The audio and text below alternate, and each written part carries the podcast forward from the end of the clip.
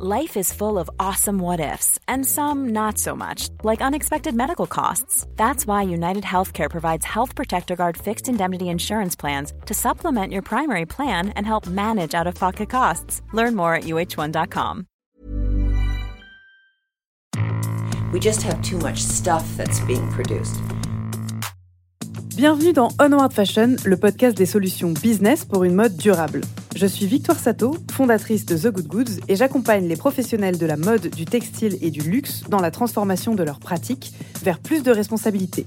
Mon job, c'est de rendre visibles les acteurs et actrices de la mutation profonde et au passage, de proposer de nouveaux narratifs. Ici, on restaure le leadership à la française. On met en lumière les innovations qui décarbonent à l'échelle industrielle et on convoque l'humain qui sommeille dans tout décideur pour faire pencher son libre arbitre en faveur de choix qui façonnent positivement le monde de demain.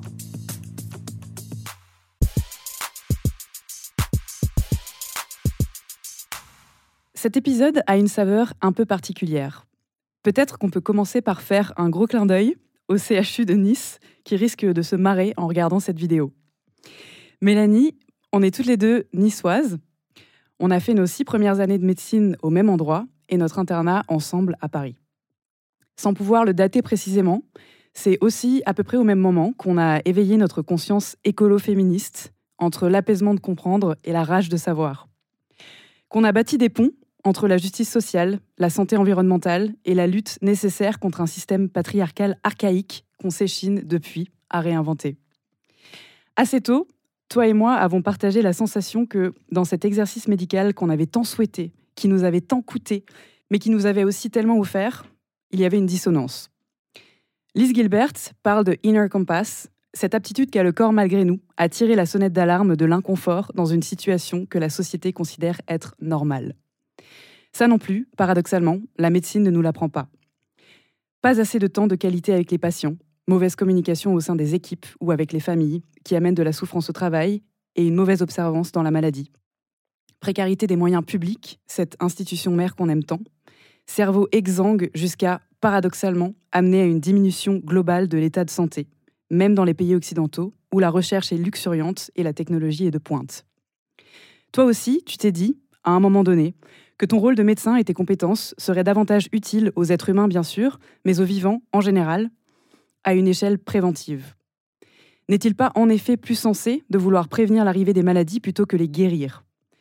Alors toi aussi, il y a quelques années, tu as quitté les rangs de l'exercice conventionnel, tu es docteur spécialiste en médecine physique et rééducation, et désormais aussi experte en médecine environnementale, telle que nous allons la définir dans ce podcast.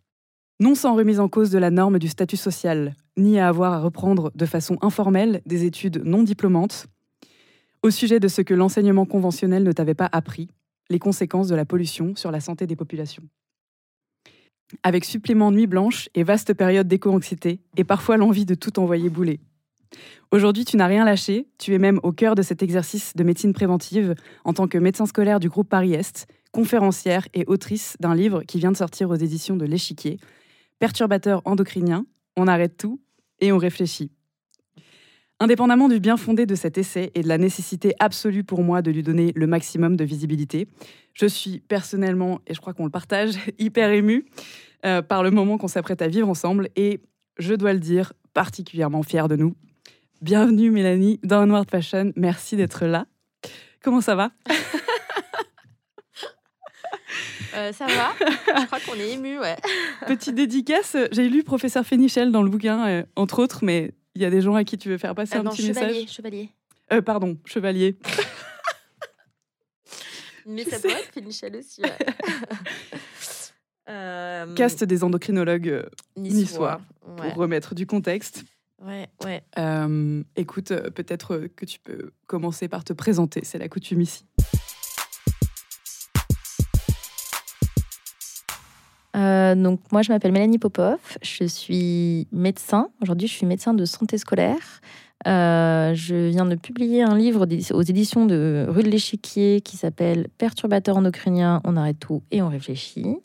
Euh, qui est un livre de vulgarisation scientifique sur les perturbateurs endocriniens euh, et qui justement euh, veut enlever ce côté très technique pour repolitiser ce sujet et faire réfléchir sur les causes des maladies, sur les causes politiques des maladies. en parallèle, j'ai aussi cofondé une association qui s'appelle Alliance Santé Planétaire. voilà, qui, qui porte le concept de santé planétaire, Santé planétaire, c'est euh, comment est-ce qu'on euh, comment est-ce qu'on appréhende la santé dans un monde qui change avec des limites planétaires qui sont en train d'être dépassées. Euh, et donc avec cette association, on fait le plaidoyer de, cette, de ce concept dans les espaces académiques, dans les milieux politiques. voilà. Et on fait une veille scientifique aussi. je suis médecin. médecin, j'ai changé de voie euh, professionnelle au sein de ma profession pour, euh, comme tu l'as dit, trouver plus de euh, cohérence dans ma façon de penser la santé des gens.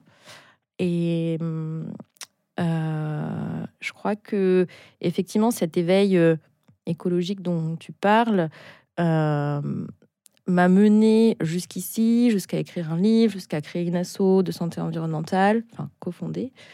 Euh, parce que j'ai pas lâché euh, et parce que je me suis dit euh, que si je suivais sans cesse des voies académiques et si j'attendais toujours la validation de mes pairs, ben, j'y arriverais jamais quoi.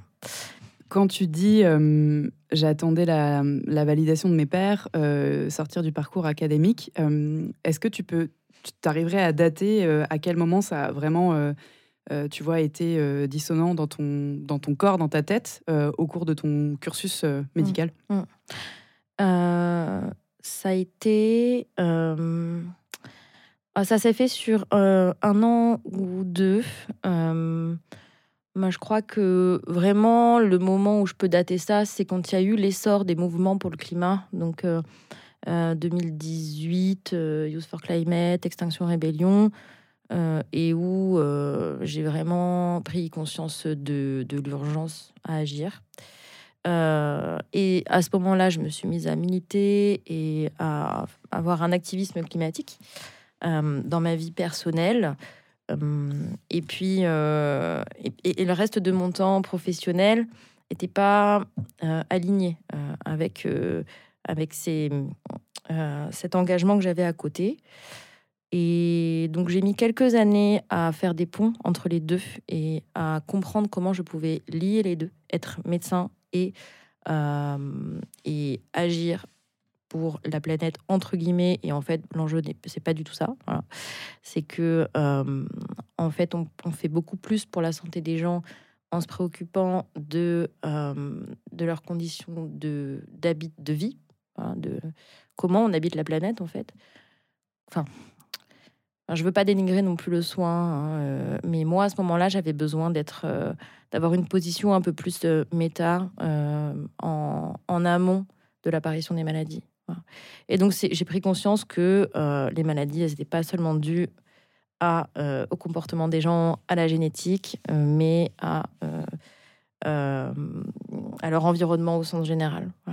Et dans cet environnement, il y a euh, les conditions de travail, milieu social, économique, euh, le genre, euh, et puis ben, l'environnement physique, quoi, le climat, la biodiversité et la pollution. Et donc ça, c'est des énormes déterminants de santé. Donc en fait, c'est là que je me suis intéressée à la médecine environnementale. J'avais besoin de comprendre comment l'écologie et l'environnement interagissaient avec la santé et l'apparition des maladies. Donc j'ai passé euh, un diplôme de médecine environnementale à Nice. Et euh, l'année d'après, j'ai passé un diplôme de santé publique parce que c'était clairement insuffisant quoi, de savoir, OK, euh, les perturbateurs endocriniens, ça fait ça sur la santé. La pollution de l'air, ça fait ça sur la santé. Ça crée des maladies. OK, mais qu'est-ce qu'on fait avec ça? Moi, en tant que médecin, qu'est-ce que je peux faire? Donc, j'ai ensuite fait un autre diplôme de santé publique pour apprendre à faire des politiques publiques de santé. Voilà. Euh, et, de là, j'ai fini par comprendre que vraiment la santé, c'est politique. Quoi. Voilà. voilà je sais pas si ça répond. Oui, carrément. Euh, est-ce que, euh, donc, pour connaître un petit peu ton, ton cheminement, je sais que ces formations donc diplômantes dont tu parles, elles sont arrivées peut-être assez récemment. Mais au départ, quand tu as commencé à t'informer sur ces sujets, comment est-ce que tu as organisé ta veille à la fois en tant que médecin, mais aussi en tant que citoyenne Et comment tu t'es fait une culture là-dessus? Bah, Ok. alors j'ai énormément lu de euh, de livres. Euh, j'ai énormément lu d'articles scientifiques, euh, de revues, voilà. Et puis j'ai, je me suis reliée avec des gens que le sujet intéressait, principalement des soignants, mais pas que, avec qui on a créé donc cette association qui s'appelle Alliance Santé Planétaire, qui est une émanation d'une d'une asso américaine euh, donc le concept s'appelle la, Planetary Health. Euh, on a décidé de, créer ce, cette émanation en France. Voilà. Et avec ces personnes-là, on fait une veille scientifique. Et euh, au quotidien, en fait, on s'envoie des articles, des connaissances. voilà, on est vraiment dans le partage de savoir. Et ton constat, et peut-être le constat des gens qui ont créé cet assaut avec toi, euh, face à, tu vois, à l'état de l'art de mmh. l'exercice médical et des connaissances euh, en ce qui concerne la santé environnementale chez les médecins. Euh, c'est quoi aujourd'hui? Est-ce que tu peux nous faire un peu un état des lieux, mmh. tu vois, dans les facs? Qu'est-ce mmh. qu'on enseigne, qu'est-ce qu'on n'enseigne pas? Alors, c'est tout récent. maintenant, depuis l'année dernière, il y a une, un module, un module obligatoire pour tous les étudiants en crois que c'est en deuxième ou troisième année de médecine euh, sur la santé environnementale, qui a été créée par une médecin rhumatologue qui s'appelle Marine Sarfati euh, et auquel j'ai participé, où euh, les étudiants apprennent des, un peu une base de, de connaissances sur, sur le climat, le changement climatique, les liens biodiversité-santé. voilà, donc ça, c'est arrivé cette année. Après, euh, à l'initiative de qui, tu vois Est-ce que c'est ouais, à l'initiative de, euh, à l'initiative de plusieurs soignants. Euh, c'est beaucoup Marine Sarfati qui a porté ce projet-là toute seule sur ses, petites épaules. Mais donc il y a ça. Il y a aussi au collège de médecine générale un groupe de soignants qui s'appelle le, groupe santé planétaire de médecine générale. Nous, ils, font de la veille scientifique et ils diffusent des connaissances euh, sur les liens entre santé et environnement. Euh, et euh, attends, je réfléchis parce que du coup, je m'attendais pas à cette question. Peut-être que tu peux, enfin, comment dire Là, ce que j'entends, c'est que donc le travail de Marine Sarfati, il, est, il a été appliqué à l'échelle nationale. Donc, tous les, les deuxième, troisième années ont cet enseignement, ce qui est déjà énorme. Le groupe de MedG dont tu me parles, ça concerne du coup déjà des spécialistes en médecine générale, donc c'est euh, un pourcentage seulement des futurs euh, doctorants. Euh, donc ça reste quand même enfin hyper épisodique comme enseignement. Ça reste un enseignement épisodique en sachant que en, médecine, l'intérêt sur les liens entre écologie et santé, ils sont d'abord d'abord en premier lieu tournés vers l'impact carbone du système de santé. Voilà, sur ce versant-là. Et ça a été porté par, beaucoup par les anesthésistes, euh, parce que les gaz anesthésiants euh, ont un pouvoir euh, réchauffant d'émissions voilà, extrêmement important. et donc en médecine, quand on parle d'écologie, c'est beaucoup ça qui apparaît. Quoi. C'est quelle est Voilà. C'est euh, quelle est euh, c'est la vision carbonocentrée quoi. Alors elle est importante hein, parce que le système de santé c'est 8% des émissions de gaz à effet de serre euh, en France au total ce secteur. Donc c'est énorme et il faut diminuer l'empreinte du système de santé sur sur l'environnement. Mais bon, un moyen de diminuer l'impact du système de santé, c'est aussi de prévenir la maladie. C'est-à-dire qu'en fait, tu veux dire la, la, corrélation, le lien de causalité entre l'aggravation aussi euh, de l'état de santé général lié mmh. à, l'aggravation des conditions climatiques, euh, il n'est mmh. pas établi. On a une considération très, euh, très chiffrée de, de, la réduction des émissions, etc., dont tu parles, mais c'est vrai que dans la tête d'un médecin, c'est plus compliqué de comprendre qu'il y a plus de pathologies liées au climat chez les populations précaires et pourquoi. Ah, ok, je vois, ce que tu veux dire. En fait, euh, les, si les chiffres ils sont là, hein, euh, la, pollution globale, c'est le plus gros déterminant de la santé. Ça, c'était des chiffres de l'OMS. Euh, devant le tabac, devant l'alcool. Mm. Donc ça, c'est, on le sait, c'est reconnu. Après, est-ce qu'on l'apprend? Ça, c'est autre chose. Euh, je ne sais pas si aujourd'hui, dans les facs, on apprend ça en médecine.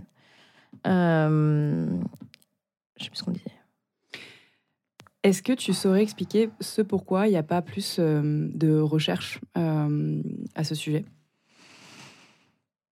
Alors, euh, disons que c'est beaucoup plus confortable de faire de la recherche sur des déterminants de santé uniques et faciles à étudier, comme, euh, comme le, euh, le tabac, euh, voilà, comme fumer, comme manger trop gras. voilà, c'est des choses qui sont faciles à mettre en évidence, avec des dosages biologiques faciles à faire. le taux de cholestérol est trop important, et de regarder ce que ça donne comme maladie. Et ensuite, on peut pointer du doigt le comportement des gens. Tandis que mettre en évidence un effet sur l'apparition des maladies, du climat, de la perte de la biodiversité et de la pollution, euh, pollution de l'air ou pollution chimique, c'est extrêmement compliqué. Parce que euh, ce sont des...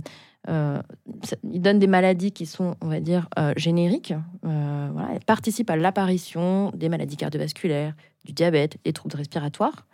Mais on ne peut pas dire voilà, tel polluant exactement a tel effet sur la santé. On peut, avec des molécules qui sont très très cancérigènes et une exposition aiguë à un temps T, euh, par exemple l'agriculteur qui utilise un pesticide euh, et qui dose trop euh, et qui, qui se prend une, une inhalation de pesticides et qui va développer une leucémie plus tard. En, en pratique, c'est pas ça. La- les populations sont, ont une exposition chronique Mm. à euh, plein de choses qui vont donner certaines maladies. Euh, voilà, c'est très compliqué à mettre en évidence. Donc la recherche coûte beaucoup d'argent.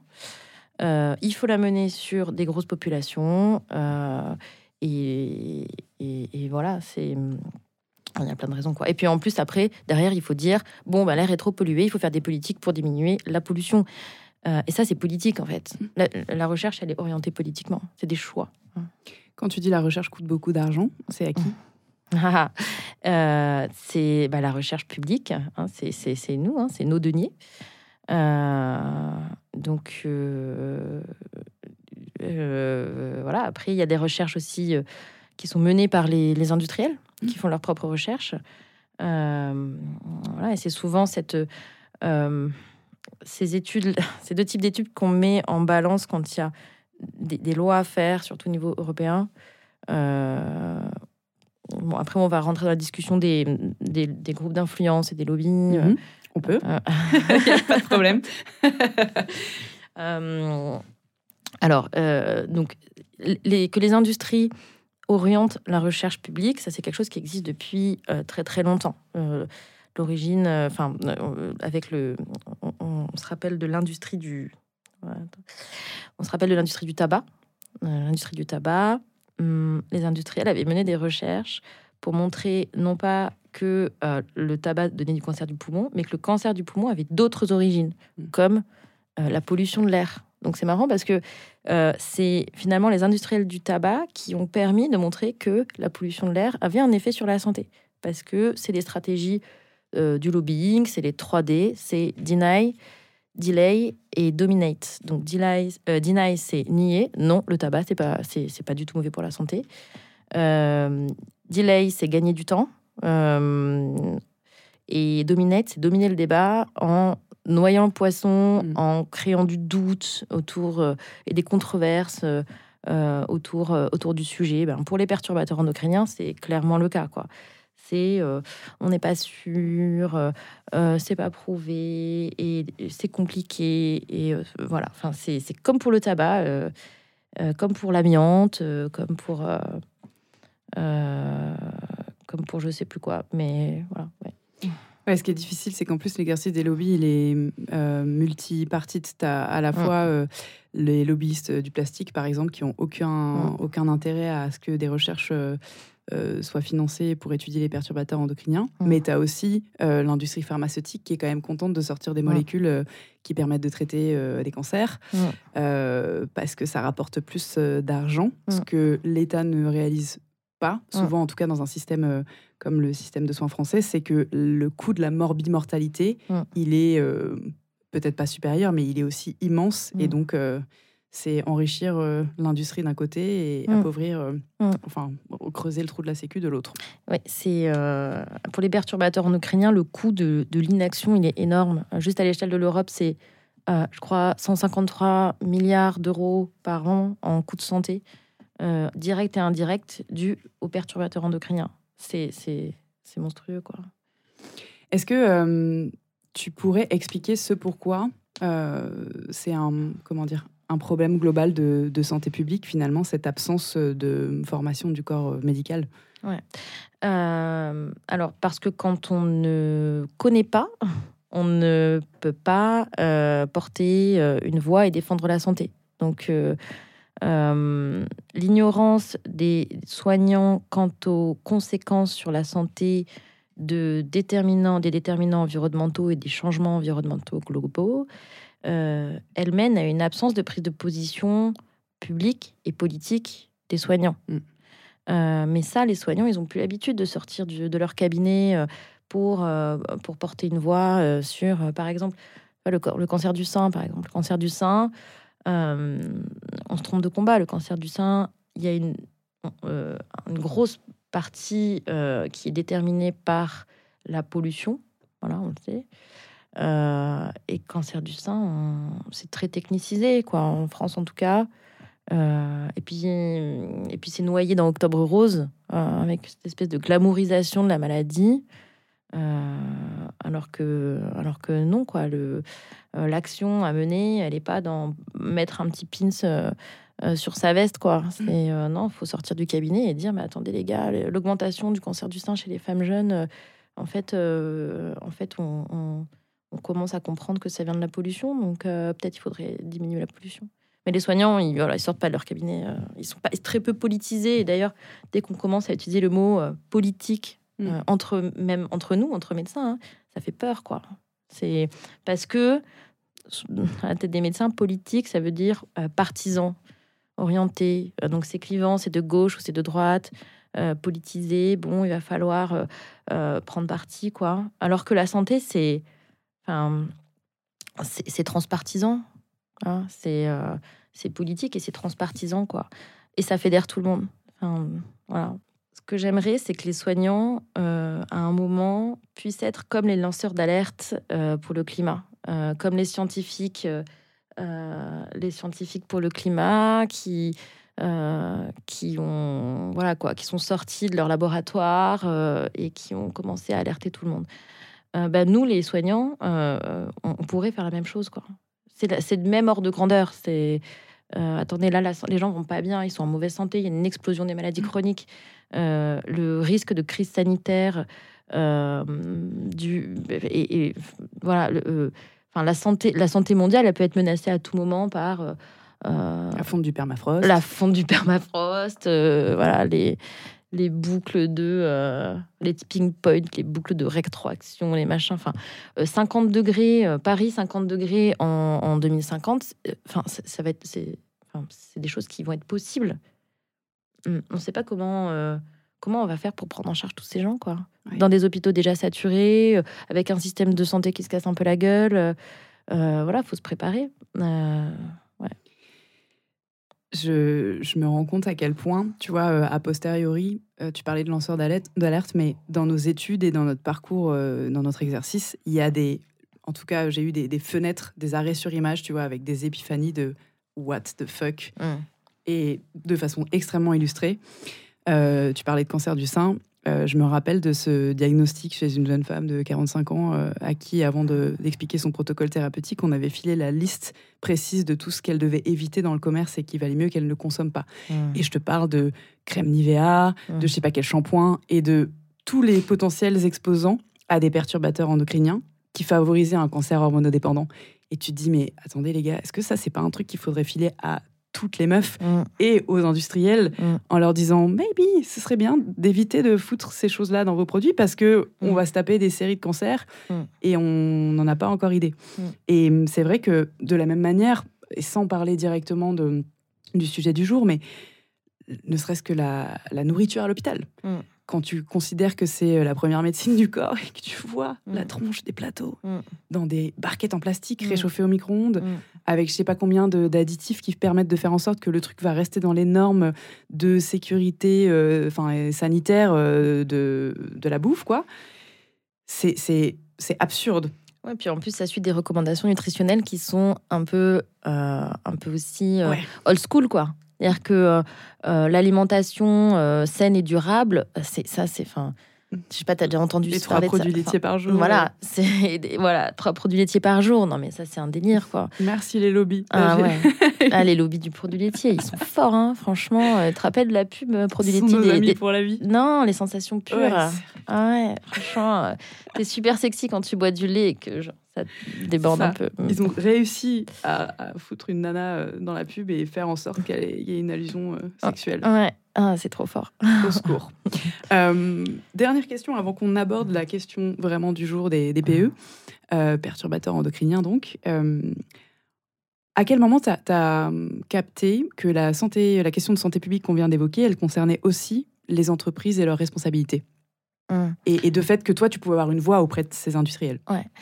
Alors, quand on se pose la question de qu'est-ce qu'on fait Qu'est-ce Mm. qu'on fait? Ben, je, vais, bon, je vais prendre les perturbateurs endocriniens. voilà. Une fois qu'on sait euh, qu'est-ce qu'on fait, comment on agit et qui peut agir. Euh, donc, on peut euh, faire des choix individuels, euh, changer ses habitudes de vie pour être moins exposé à la pollution chimique. Bon. Mais il reste une partie non négligeable de, euh, d'exposition subie contre laquelle ben, on ne peut pas faire grand-chose. On a besoin de deux choses. On a besoin de lois qui nous protègent et on a besoin euh, que les industriels se responsabilisent euh, par rapport à ce qu'ils mettent dans les produits, à ce qu'ils relarguent dans l'environnement. Et hum, moi, je pense que euh, l'action, l'action pour la santé, l'action climatique, euh, il y a une responsabilité des personnes qui sont bien placées pour agir. C'est-à-dire que plus tu as une place de, de plus t'as du pouvoir, hein, du pouvoir d'agir, plus tu as une place élevée dans la société, tu es dirigeant d'entreprise, euh, tu es parlementaire, t'es- plus tu et même médecin, hein, plus tu as le temps de, t'éduquer, de lire, d'avoir des connaissances sur les sujets, euh, et, plus tu as une responsabilité euh, planétaire, quoi, une responsabilité pour la santé. quoi. C'est, à la bonne place pour agir, mon gars, tu plus d'excuses là. Tu sais, euh, et la santé, c'est collectif l'écologie, c'est collectif aussi. quoi. On habite tous dans le même monde. Euh, toi, quand tu fais ça, quand tu relargues des molécules de synthèse qui te donnent des maladies, tu as une responsabilité dans la santé des gens. Donc moi, je suis en bout de la chaîne et dans mon cabinet, je vois des gens qui sont malades. Je vois des enfants qui sont obèses, qui sont autistes. Euh, ben, moi, je peux pas agir toute seule dans mon petit cabinet, en fait. Il faut que tout le monde joue le jeu. Donc euh, voilà, parler, parler aux- aux dirigeants d'entreprise et leur expliquer ça, euh, je sais pas, est-ce que ça a un effet ou pas, mais en tout cas, leur dire, euh, en fait, on est tous et toutes soignants. Euh, on peut, euh, vous, le maraîcher bio, il a une action sur la santé, peut-être plus que le médecin. Le dirigeant d'entreprise qui change ses pratiques pour des pratiques plus saines et plus durables, il a une action sur la santé des gens. Donc voilà, plus d'excuses quoi. Alors, je te propose que pour justement s'adresser à ces personnes qui nous écoutent, euh, on reprenne les bases euh, sur la question donc, des perturbateurs endocriniens avec peut-être un petit cours de- d'endocrino euh, Ouais. illustré. Mais tout simplement, euh, commencer par ce qu'est une hormone, ouais. comment ça fonctionne, Mm. et si tu peux l'illustrer. Euh, alors, une hormone, donc quand on dit perturbateur endocrinien, endocrinien et hormonal, c'est un synonyme. Voilà, déjà. Euh, donc on parle de quelque chose qui va perturber le système hormonal. Pour comprendre les effets sur la santé, euh, il faut savoir à quoi ça sert une hormone. Une hormone, c'est une petite euh, molécule euh, qui est produite par un endroit du corps. Euh, donc il y a plusieurs endroits dans le corps qui produisent ces molécules. Et peut-être les nommer, ces endroits. Ouais, bien sûr. Bah, Il y a le cerveau. Voilà. Donc, il y a une petite glande dans le cerveau qui s'appelle l'hypophyse, qui va sécréter des hormones. Euh, Il y, a les- ben, y a les testicules, les ovaires, le pancréas, le tissu graisseux aussi sécrète des hormones, euh, la thyroïde. Et donc, ces hormones, on les appelle euh, œstrogène, testostérone, euh, je sais pas moi, mélatonine, euh, insuline. Voilà, tout ça, ce sont des hormones. Et ces, donc ces hormones sont des messagers qui vont voyager dans le sang et vont aller donner un, délivrer un message à un autre endroit du corps. Euh, à quoi ça Alors, quel, type de message Par exemple, les hormones, en fait, elles sont super importantes quand on est un fœtus. À plusieurs stades de la vie, elles sont importantes. Hein. donc, hum, le, stade fœtal, euh, quand on est un bébé, pendant la petite enfance, euh, la période pubertaire. Mais surtout quand on est un fœtus, pendant que nos organes sont en cours de fabrication, ce sont, les hormones en fait qui vont venir donner le signal de la fabrication des organes et qui vont permettre le bon développement eh bien, du système nerveux, euh, de la régulation du sucre. Euh, et les choses vont se mettre en place pour toute la vie. Donc si à cet instant, ces deux, trois jours où, euh, où notre, notre corps est programmé pour réguler le, sucre de telle ou telle façon, si à ce moment-là, on vient perturber le message, ben on va pouvoir avoir un diabète 30 ans plus tard. Voilà. Euh, et c'est des doses euh, infimes d'hormones qu'il faut pour donner un message. De, En gros, c'est l'équivalent d'une goutte d'hormones euh, dans, dans une piscine olympique. Mm. Voilà. Donc c'est pour ça que les perturbateurs endocriniens, ils sont nocifs même à toute petite, mm. petite dose. Voilà. Oui, on va voir la, notion effectivement mmh. d'effet seuil qui existe euh, pas vraiment. Euh, donc, ce qu'on comprend, c'est que euh, à tous les stades de la vie et pour plein d'organes différents, plein de fonctions différentes, les hormones ont un rôle. Mmh. Tu parlais de grandes étapes du développement, l'organogénèse, mais c'est aussi au quotidien juste la satiété, le sommeil, la reproduction. Enfin, c'est vrai que l'entièreté des fonctions du corps humain sont régulées par, par des hormones. Complètement. à quel moment on découvre un caractère perturbateur et euh, aussi peut-être est-ce que tu peux nous dire mmh. ce qui perturbe? Parce qu'on a parlé euh, de la pétrochimie mmh. mais il y a d'autres circonstances euh, qui ne sont pas liées à la pétrochimie qui font qu'on peut perturber le système endocrinien. Donc les perturbateurs endocriniens ils peuvent être soit de, liés à des, substances synthétiques fabriquées par l'homme hein, donc comme des produits issus de la pétrochimie, le plastique, les pesticides, ou alors ça peut être aussi des substances naturelles. Euh, certaines huiles essentielles, euh, le soja, enfin le soja, les, les phytoestrogènes euh, contenus dans le soja. Il ne faut pas arrêter de manger du soja, hein, par contre. Il hein, faut juste pas en manger énormément. Enfin voilà. le, mais même le, le, travail de nuit, par exemple, est un privation de sommeil. Voilà, privation de sommeil c'est un perturbateur endocrinien et c'est pour ça que on a découvert que les, les femmes euh, avec euh, un, travail de nuit avaient plus de cancer du sein. Mmh. Euh, parce que la privation de sommeil va déréguler le, le chrono-fonctionnement, je ne sais plus comment ça s'appelle, des organes. C'est reconnu d'ailleurs comme maladie professionnelle. C'est reconnu comme maladie professionnelle. Et puis il y a aussi des, des métaux lourds qui sont perturbateurs endocriniens, comme le mercure par exemple, euh, le cadmium. Voilà. Donc ça peut être des substances naturelles ou de synthèse, mais globalement, euh, ce, qui nous, ce qui nous impacte dans notre santé, c'est plutôt les, molécules de synthèse. Et donc, euh, est-ce qu'on sait à, quel moment, tu vois, dans l'histoire de la science, on a découvert que, enfin, le caractère perturbateur? Mmh.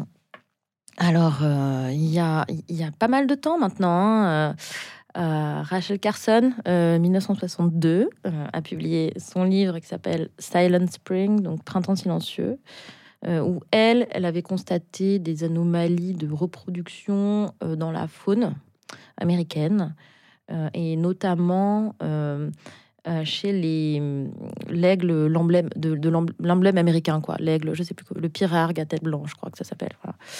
Et donc ça avait eu, euh, ça a fait un effet un peu waouh chez les Américains, quoi, parce que c'était l'emblème des États-Unis. Et puis mmh. sa population disparaissait. symbolique. vraiment. et elle a sorti son livre qui est extrêmement bien écrit. Vraiment, je vous recommande la lecture. C'est, documenté. Puis c'est, une écriture qui est très poétique où elle, donne ses conclusions euh, et, elle dit mais, mais, mais euh, pourquoi les oiseaux arrêtent de chanter, quoi? Pourquoi les populations d'oiseaux disparaissent? Et donc, elle a corrélé euh, euh, ces, problèmes de cette diminution de population de la faune avec des troubles de la reproduction et euh, avec les pesticides, voilà, qu'on arrosait. Et qui étaient particulièrement concentrés dans cet voilà. espace? C'est ça. voilà. Et, donc, et puis après, par la suite, dans les, dans les, les décennies qui ont suivi, il y a d'autres scientifiques, d'autres biologistes qui ont dit mais attendez, mais si les mammifères, euh, ils ont des, problèmes de santé à cause des pesticides et d'autres produits chimiques, mais nous aussi, on est des mammifères, en fait. Nous aussi, on est des animaux. Et donc, petit à petit, il y a eu un consortium, on va dire, de plein de scientifiques différents, des endocrinologues, des biologistes, des toxicologues, euh, qui se sont réunis et qui se sont posés autour d'une table et qui se sont dit, attendez, il y a des trucs là qui se passent. Les maladies qui augmentent, il y, a des trucs. Et donc, c'est la conférence de Wingspread en 1991 euh, qui euh, a vu euh, donc se, mettre en place cette, donc cette réunion de scientifiques. Et c'est à ce moment-là qu'on a, qu'on a dire, inventé le terme de perturbateur endocrinien, voilà, et qu'il y a eu une définition. voilà. On voit que, enfin, on a commencé par dire que la, recherche était complexe à financer, que le lien de cause à effet, je suis exposé à tel facteur, à telle dose, je développe telle maladie, était compliqué à démontrer. Et ici, on comprend que c'est parce qu'il y a une diversité donc euh, des hormones et de leurs actions sur une pluralité d'organes mm. euh, et que aussi il y a des sources d'exposition qui sont euh, massives, mm. multiples, variables en fonction de la géographie, du moment de vie, etc. etc. Est-ce que tu peux nous, nous parler au quotidien aujourd'hui, ça va être un peu le moment flippant, mais des principales mm. sources d'exposants Peut-être nous faire de la journée type de l'exposition au PE, tu vois? Accrochez-vous. Tu veux que je te lise mon petit passage du bouquin? Écoute, absolument. Je pense que ah, c'est le ah meilleur. Ah mais euh, il faut pas, il faut pas que les gens éteignent leur radio là. Euh. Non, je pense que alors les, gens n'ont plus de radio. Faut que j'arrête de dire ça. Sur euh, on a tendance, mais The Good Good en général, à, jamais laisser les gens les bras ballants une fois qu'on a fait des constats. Ouais. Tu sais, les mm. évidences sont des commencements. Ensuite, on propose des solutions. Enfin, Alors, on essaye. donc, là, je vais lire un petit passage de, de mon livre où j'ai essayé de de décrire une, journée type pour montrer à quel point on était, on, baignait dans une soupe, dans un cocktail de produits chimiques mm. avec euh, un, euh, un, potentiel de perturbation endocrinienne. Euh, et, ça, ça, ça, fait un lien aussi avec ce que tu disais sur la recherche. les perturbateurs endocriniens, ils sont synergiques entre eux on, alors que quand on teste euh, une molécule pour savoir si elle est dangereuse pour la santé, mm. on, fait les unes après les autres. Euh, est-ce que les phtalates c'est dangereux pour la santé Alors on regarde, machin. Mais en fait, c'est pas les phtalates. Mm. C'est un peu les phtalates, mais c'est surtout les phtalates euh, quand ils sont mélangés à, à, du parabène, à du bisphénol. Et puis surtout, il n'y a pas de population témoin. Mm. Il y a pas. Bon. Alors attends, ça c'est hyper important. Non, peut-être peut-être maintenant pour expliquer cette histoire de population témoin. En fait, ce qu'il faut aussi souligner, c'est qu'au-delà du lobbying, du coût de la recherche, etc., il y a quand même une dimension éthique de la recherche sur les PU qui est insoluble parce que de façon éthique, tu peux pas dire je vais prendre une population A, ne pas l'exposer, et une population B et la surexposer, et attendre de voir s'il y a des enfants euh, qui ont euh, un hypospadias, euh, des mm. femmes qui n'arrivent pas à se reproduire ou mm. des cancers du pancréas.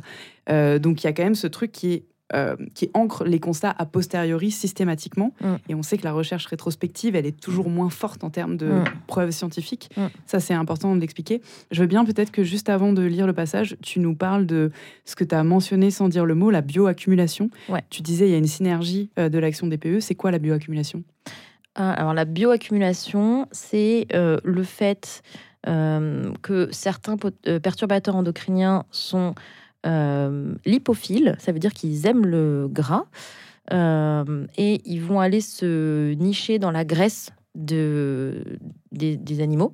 donc de nous, mais aussi des poissons, etc. Et donc, il y a une accumulation tout au long de la chaîne alimentaire et euh, donc les petits poissons euh, sont mangés par les gros poissons, etc. Et donc le gros poisson, il finit par avoir plein plein de perturbateurs endocriniens dans sa graisse. Et nous, quand on mange du thon, eh ben, on mange plein de perturbateurs endocriniens. Et après, ça va dans notre graisse à nous et ça mm. se stocke. Et puis, bah, c'est relargué un peu euh, tout au long de notre vie. Quand on perd du poids, c'est pour ça qu'il est déconseillé de perdre beaucoup de poids avant de débuter une grossesse. Ouais. Notamment pour les chirurgies bariatriques. Euh, l'obésité. euh, on déconseille euh, de tomber enceinte dans les 18 mois. Pourquoi? Parce qu'on va perdre 40 kilos d'un coup. Et donc, paf, on va relarguer plein de perturbateurs endocriniens dans le sang. Et si on tombe enceinte à ce moment-là, euh, les perturbateurs endocriniens, donc ils passent la barrière placentaire, donc ça veut dire qu'ils ils se retrouvent dans le liquide amniotique, et donc le bébé il baigne dans une petite soupe de plastique, euh, et c'est pas bon pour son développement.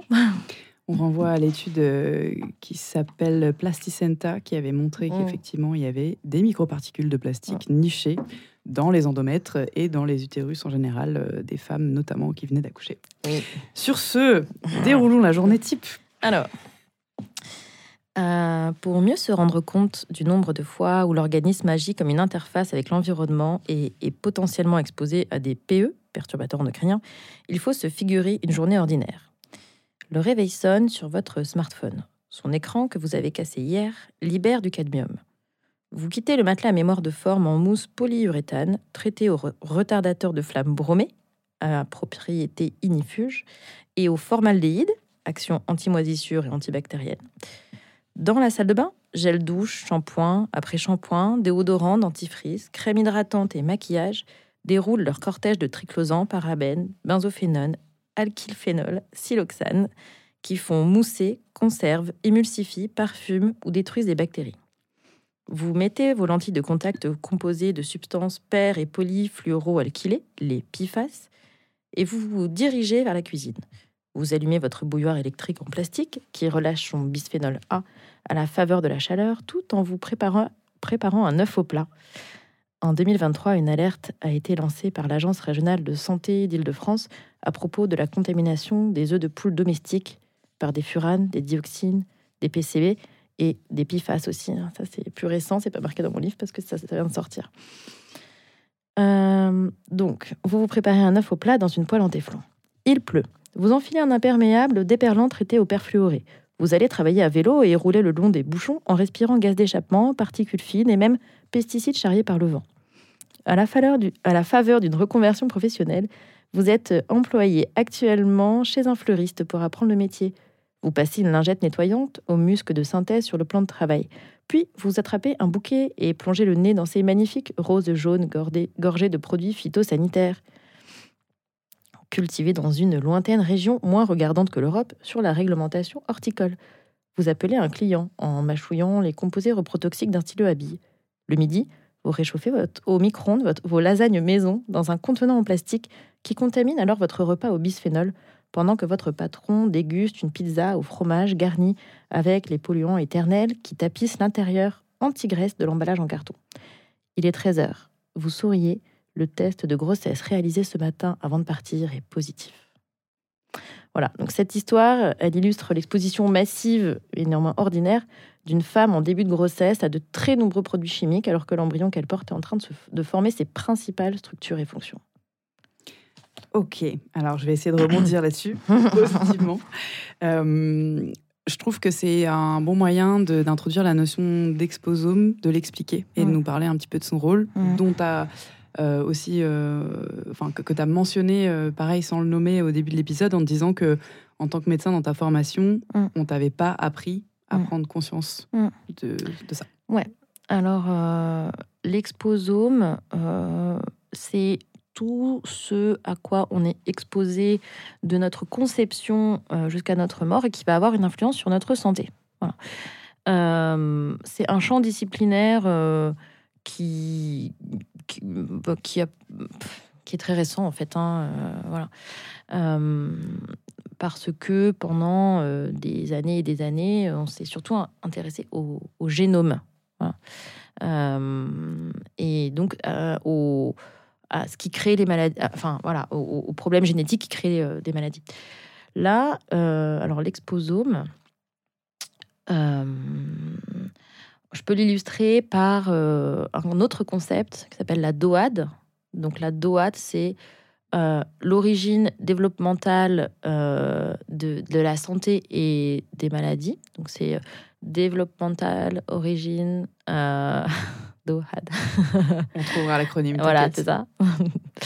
Euh, et la DOAD, c'est quoi? C'est euh, des chercheurs qui ont montré que certaines maladies euh, apparaissaient de façon différée si le fœtus avait été exposé dans le ventre de sa mère. Mm.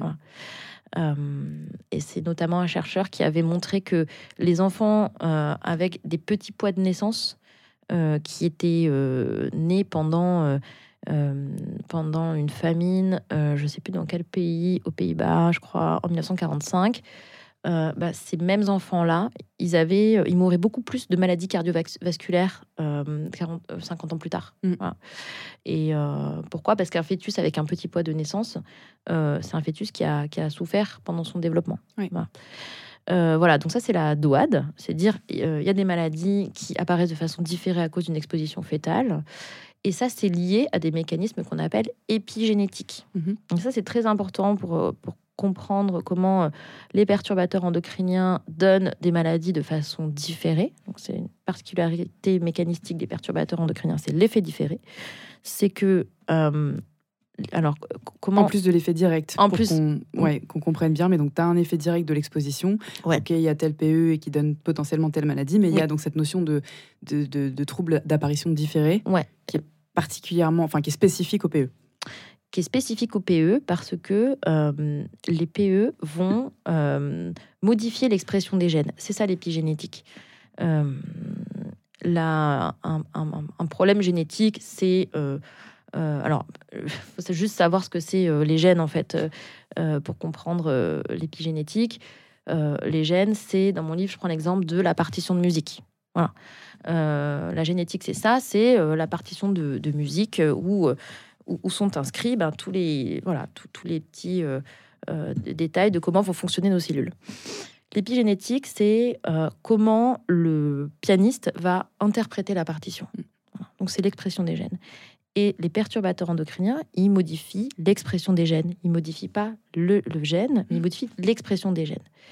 Et ça, ces, ces marques épigénétiques, euh, elles peuvent être transitoires, mais elles peuvent être aussi transmissibles et héréditaires. C'est pour ça que euh, l'effet d'un perturbateur endocrinien peut être transgénérationnel. Mmh. Et que des, des gens qui n'ont jamais été exposés dans le ventre de leur mère, mmh. donc les petits-enfants, euh, peuvent développer des maladies à cause de l'exposition de leur grand-mère aux perturbateurs endocriniens. Et c'est l'histoire du distilben. Voilà, ce, euh, ce médicament qu'on a donné à plein de femmes enceintes dans les années, euh, je sais plus combien, 40 je crois, euh, qui a fait des, cancers du vagin absolument terribles chez les petites filles, puis qui a été interdit. Et en fait, on se rend compte que les, les, les descendants de ces femmes exposées sont encore malades de ça, quoi. Mm. Sont encore malades de leur exposition au distilben, avec tout un cortège de maladies très caractéristiques des perturbateurs endocriniens. Euh, des troubles de la reproduction, des malformations génitales, euh, des troubles du neurodéveloppement, plus d'autisme. Euh, voilà. Donc ça, c'est encore un, nouveau, un autre mécanisme. C'est effet, donc effet différé, effet transgénérationnel aussi. Et ça illustre bien cette notion justement d'effet seuil qui n'existe pas vraiment. C'est-à-dire qu'en fonction des périodes de ta vie où tu es plus ou moins considéré fragile, enfin en tout cas dans un état de vulnérabilité comme la grossesse, euh, tu vas être plus ou moins réceptif à une exposition, qu'elle soit euh, de grande ou de petite quantité, versus euh, quand tu es enfin, une, personne avec un, comment dire, une immunité fonctionnelle. Tu peux être exposé à des grosses doses à un instant T et finalement ne jamais avoir de symptômes ou de conséquences. Et ça, c'est plutôt rassurant en fait, parce que, bon, là, après avoir lu La journée type extrêmement angoissante, mm. il y a quand même des raisons de ne pas paniquer. Il faut un peu paniquer, mais pas trop. Et donc l'existence de cette période de vulnérabilité euh, ou de susceptibilité, on dit aussi, euh, c'est plutôt une bonne nouvelle. C'est-à-dire qu'on va pouvoir cibler les populations euh, vulnérables à protéger. Les femmes enceintes, les enfants, les enfants en bas âge, les enfants en période pubertaire. Et, en France, il y, a des politiques publiques pour, ça. Hein, c'est très bien, c'est très bien formulé. C'est Santé publique France a appelé ça les, les 1000 premiers jours de vie. Mm. Euh, il y a un site internet d'ailleurs, donc c'est site, euh, c'est Santé publique France qui a, qui a fait ce site internet qui s'appelle euh, Mes 1000 premiers jours, je crois, ou les 1000 premiers jours, où il y a plein, plein, plein de recommandations et de conseils à destination des parents pour protéger cet enfant pendant ces 1000 premiers jours de vie, en sachant que les 1000 premiers jours, ça commence dès la conception. Ouais. Voilà. C'est euh, c'est quoi les principaux modes de contamination? On a parlé donc euh, de, du placenta, Ouais. mais euh, qu'est-ce qu'il y a d'autre? La peau, Ouais. le sang? Ouais, alors, il faut savoir que le corps, notre corps, c'est une interface avec l'environnement par différents biais, différentes voies d'exposition, la, la respiration, la voie alimentaire, digestive, la peau. Donc ça, c'est les principales. Et puis bon, après, il y a, euh, pour les bébés, il y a le placenta et euh, la voie aussi, euh, enfin l'allaitement, quoi. Et il y a aussi la voie intraveineuse. Bah, ça, je... c'est aussi un- une petite mauvaise nouvelle, mais c'est euh, les tubulures. tubulures. Les tubulures, il y a plein de phthalates dedans, parce que le phthalate, c'est super, Donc en les tubulures sont ça- les petits tuyaux euh, Ouais. transparents qu'on utilise pour euh, lier une poche de médicaments ou de sérum physiologique à l'hôpital directement aux veines des patients, n'est-ce pas? C'est ça. Et, mais c'est mais, mais grâce aux phtalates que les tubulures, elles sont pratiques et, que ça fonctionne bien, en Bien fait. sûr. Donc c'est un dilemme. Mm. Euh, je dirais, alors, pour rebondir sur le faut s'inquiéter, mais pas trop, euh, effectivement, à date, pour moi, ce qui est inquiétant, c'est pas encore tant les conséquences sur la santé, bien qu'elles existent, c'est plutôt le fait que ça fait 80 ans qu'on joue à l'apprenti chimiste et que les conséquences, on en connaît euh, pour l'instant euh, un ersatz. Mm. Et que à mesure que la recherche avance, on se rend compte que non seulement euh, c'est beaucoup plus grave que ce qu'on pensait, Mm. mais qu'en plus l'exposition ne diminue pas du tout. Mm. Et ça, en revanche, c'est très inquiétant. Ce qui m'amène à une très bonne transition vers le focus industriel, les vêtements et le textile, Oui.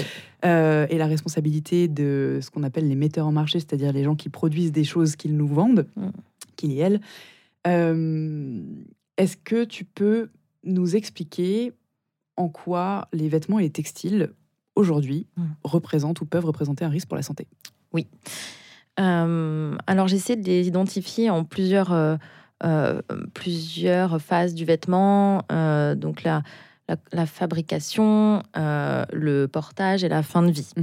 Euh, donc, si on regarde ce qui est dangereux à l'étape de la fabrication, euh, on va regarder, euh, moi je regarde d'un côté les matières euh, naturelles, donc typiquement le coton. Euh, le coton, ce qui est dangereux pour la santé, c'est l'utilisation de pesticides. Les pesticides vont pas se retrouver dans le produit fini. Euh, on ne retrouve pas de, de- de pesticides dans un t-shirt. Par contre, pour arriver à faire un t-shirt, on a dû répandre énormément de pesticides dans des champs de coton. Alors certes, c'est pas euh, ça ne touche pas directement, parce que souvent, ces champs de coton, ils sont loin de chez nous. Euh, mais voilà, il va y avoir un effet direct et indirect sur la santé des populations là-bas. Euh, voilà. Euh, et puis ensuite, donc ça c'est la, fabrication du coton et la fabrication des matières synthétiques. Donc ça, il y a vraiment pas beaucoup de gens qui le savent. Enfin, moi, j'ai mis longtemps à, à vraiment le comprendre Que tu Que- portais du pétrole? que je portais du pétrole, Mhm. voilà, que le euh, la viscose, euh, le polyester, euh, en fait, c'est fabriqué à partir des, des fonds de cuve de pétrole, quoi. C'est du plastique, en fait. C'est voilà, le, le plastique, c'est du pétrole, le polyester, c'est du pétrole. Euh, et est-ce que c'est dangereux pour la santé de porter du pétrole sur soi? Alors, pas vraiment de façon directe, en fait. Mais par contre, euh, ça euh, entretient le marché du pétrole. Et ce qui, moi, il y a un truc que j'ai compris aussi il y a pas longtemps, c'est que l'industrie fossile, elle n'est pas prête de s'arrêter parce que la voie de sortie des industriels du pétrole, c'est la pétrochimie et le plastique. On leur a dit, faut arrêter de faire de l'énergie avec votre pétrole parce que ça émet euh, des émissions de gaz à effet de serre, ça réchauffe le climat. Encore une fois, là, on, se rend compte de, du, mal un peu que ça fait cette vision euh, climato-centrée tout le temps. hein. Euh, donc le climat, faut arrêter de faire des énergies fossiles. Ok, mais enfin les gars, ils ont quand même encore envie d'exploiter le pétrole et donc ces cuves, ben, c'est merveilleux, ça fait du plastique. Donc hop, redirection vers ben, vers la production de de produits chimiques faits à partir de pétrole, quoi. Donc le, plastique, les pesticides. euh, et et d'ailleurs, tu disais que euh, qu'on commence à se rendre compte des effets sur la santé, mais en parallèle, la production de plastique, Mm. elle, est, euh, elle est exponentielle. Elle a fait euh, x2, je crois, depuis les années 90, et on prévoit que ça fasse x3 à partir du chiffre de maintenant en 2040. Euh, donc il n'y a pas du tout une volonté de, de limiter euh, les millions de tonnes de produits chimiques qui sont déversés dans l'environnement chaque, euh, chaque année. Quoi. C'est... Et là, tu touches un point important, c'est-à-dire que tu as parlé de l'impact sur la santé des travailleurs du coton euh, au Mm. moment où ils manipulent les pesticides, mais l'impact collectif, Mm. il porte sur euh, la pollution associée de l'air, de l'eau, des sols, c'est-à-dire Mm. que les pesticides ont une empreinte euh, dans le sol. Mm. Euh, la- l'utilisation de ressources carbonées, euh, charbon euh, et autres pour faire tourner les machines pour fabriquer les vêtements qui sont à 90% encore aujourd'hui produits dans le bassin asiatique, dont le mix énergétique est ultra carboné, bah, tout ça émet euh, des tas d'émissions qui, sont, qui ne s'arrêtent pas aux frontières. Mm. Euh, Bah, c'est le sac à dos écologique euh, euh, d'un vêtement. Quoi. Et en fait, c'est aussi un sac à dos sanitaire. Vas-y, raconte-nous le sac à dos écologique d'un vêtement. Ah non bah, le, sac à dos écologique, c'est bien, on dit bien comme ça. hein, le sac à dos écologique, c'est euh, euh, tout ce qu'on, tout ce qui est caché. euh, Enfin, c'est pas vraiment caché, c'est pas une volonté de le cacher, mais tout, ce dont on ne réalise pas qu'il faut pour produire quelque chose. Ouais. Voilà. Donc c'est ça. Et donc le sac à dos écologique, c'est euh, c'est quoi les, les- les casseroles de ton t-shirt, quoi. Euh, voilà, c'est bah, des pesticides, c'est la santé des travailleurs, c'est du pétrole. voilà. Et donc, c'est pour ça que je parle de sac à dos écologique et sanitaire. Est-ce que euh, su- sur un vêtement, donc on, on a parlé, tu vois, des, des pesticides, mais euh, tu peux euh, Mm. nous lister ou illustrer aussi ce qu'on peut retrouver, parce que c'est vrai qu'il y a Mm. une particularité dans le vêtement, c'est la multiplicité des composants. Mm. Et notamment, tu- dans, dans ta journée type, tu parlais Mm. de la déperlance des vêtements, etc. Où est-ce qu'on retrouve en fait des, perturbateurs pardon, Mm. endocriniens dans un vêtement?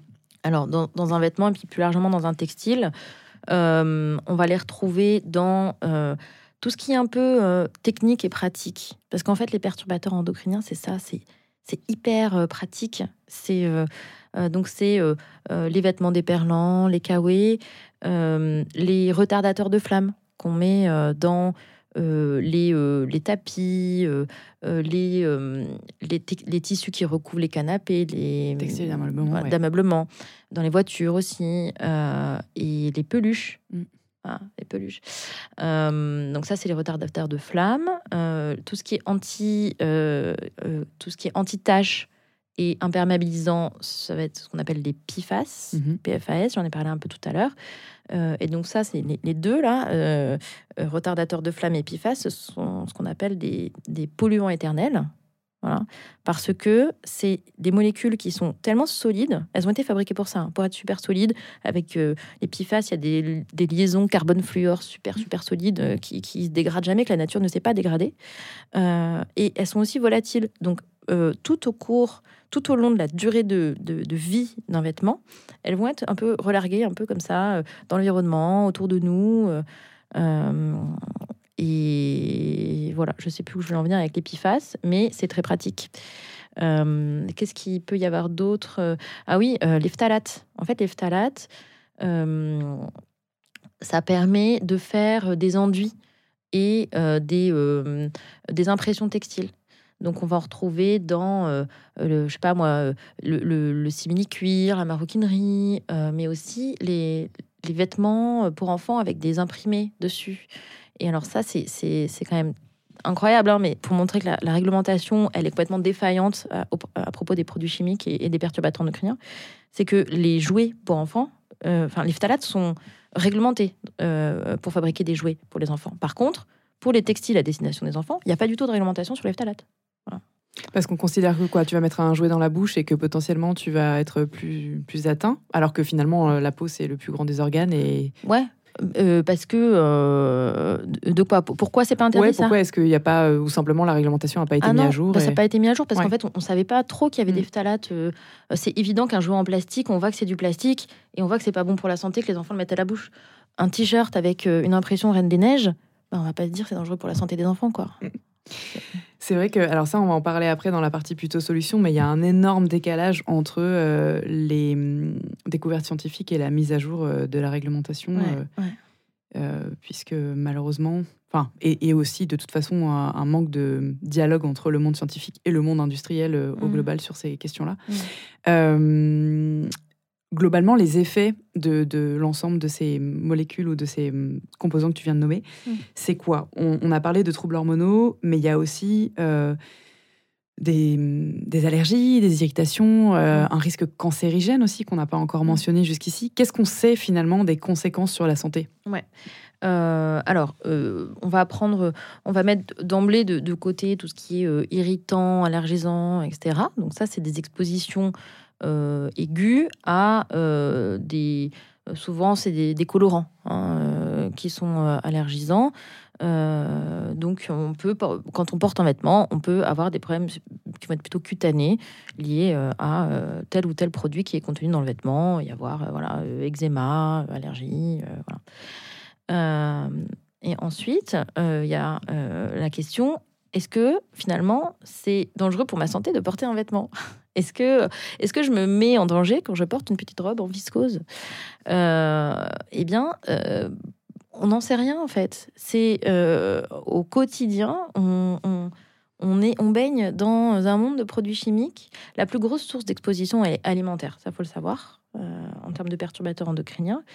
Euh, bon, mais l'exposition cutanée et, respiratoire aussi. Hein, par exemple, les dans les chaussures, il y, a, il y a des cols, il y a des solvants, il y a du formaldéhyde. Le formaldéhyde, c'est cancérigène.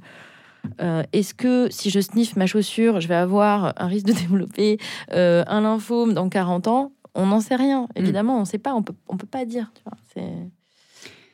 Euh, donc après, si tu veux, parce que c'est vrai qu'on n'a pas fait trop de résumé sur les risques pour la santé des perturbateurs endocriniens, c'est que je me rends compte, on n'a pas, voilà. Mm. Mais en gros, on l'a évoqué à divers endroits sur la partie, mais, mais euh, non, non, parlons-en euh, carrément. On a parlé euh, un petit peu de, des divers troubles que tu pouvais avoir dans l'enfance, mm. métabolique et reproductif, mais mm. c'était saupoudré, donc carrément, si tu veux. Ouais, évoquer. ouais, ouais. Donc,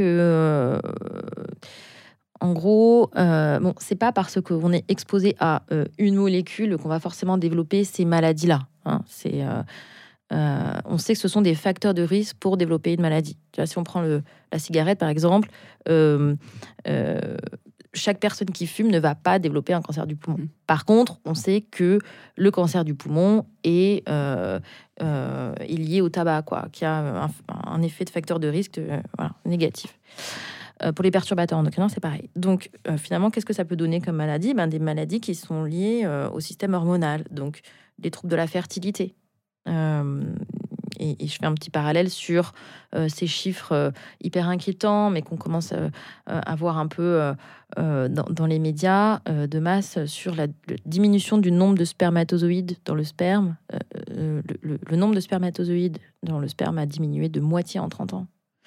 Voilà, donc, voilà, donc trouble de la fertilité, malformation génitale chez les petits mmh. garçons et les petites filles, mmh. endométriose, euh, SOPK. Peut-être on peut illustrer, enfin tu dis malformation, enfin génitale, c'est ça c'est très euh, comment dire euh, c'est très vague je pense dans l'imaginaire collectif mais il y a des choses concrètes graves à mentionner. Ouais. Donc c'est des, petits garçons qui naissent avec le trou du pipi qui est pas bien situé et qui est situé vers le bas voilà ou alors ces petits garçons qui ont les testicules qui ne descendent pas mm. Euh, mais ça, ça c'est que c'est très clair. Hein. On sait pourquoi. C'est parce que l'hormone qui fait descendre les parce que quand, dans un, chez un fœtus, les testicules, elles sont dans le ventre, elles sont pas dans les bourses. Euh, et euh, il y a J, je sais plus combien de grossesses. Tac, il y a un signal hormonal qui dit allez les, testicules, hop, on descend. et puis bah, si le corps reçoit pas le signal, elle reste en haut. Donc il y a des petits garçons qui naissent avec les testicules qui sont pas dans les bourses. Et ça, ça fait des problèmes de, de mm. fertilité. Euh, et, euh, et voilà, cryptoprachidie, hypospadias, micropénis aussi. Hein, euh, ambiguïté. ambiguïté, voilà. Donc ça, c'est malformation, malformation, génitale. Et il y a quelque chose qui est très mal connu, c'est le, les, le diabète et l'obésité. sont, peuvent être provoqués par les perturbateurs, une exposition aux perturbateurs endocriniens pendant, pendant la, vie, la vie fétale. Euh, pourquoi? Ben, J'en ai un peu parlé tout à l'heure. C'est parce que c'est à ce moment-là que notre corps apprend euh, à, euh, à réguler le, sucre et le mmh. gras. Donc, euh, et puis on voit en parallèle qu'il y a une augmentation euh, massive, une espèce de pandémie euh, d'obésité et de diabète de type 2 dans le monde, alors qui est multifactoriel, là encore une fois. Et ça, c'est une très bonne nouvelle en fait. Les maladies, elles ont plein de causes. et, c'est pour ça que on, va pouvoir agir sur toutes ces, toutes ces causes finalement. Donc, euh, je sais plus ce que je voulais dire avec le diabète. Euh, c'est sûr qu'il y, a des études récentes aux US ah qui montrent que l'exposition par la flotte euh, de, certaines régions, comme notamment la Californie, est directement corrélée effectivement à des pandémies d'obésité, etc. Enfin, ça, c'est en train de sortir de façon vraiment, enfin, scientifiquement significative. Par l'eau? Par l'eau. Ah ouais, tu vois. En fait, il y a tellement. toutes les semaines, il y a des nouveaux trucs qui sortent, des nouveaux chiffres, il y a de nouvelles compréhensions. Euh, mais en parallèle, il n'y a rien qui bouge, quoi. Euh, et après, on parlera de la réglementation. Mais euh, il, faut, il faut, en moyenne, en Europe, il faut 7 ans pour interdire une molécule. Mm. Des PFAS, il y en a 10 000. Quoi, enfin, dans 10 000 ans, tous les PFAS seront interdits, quoi. Euh, voilà, et juste pour finir sur euh, les, maladies, parce que comme ça, au moins, j'aurais fait le tour. Euh, les troubles neurodéveloppementaux. Voilà.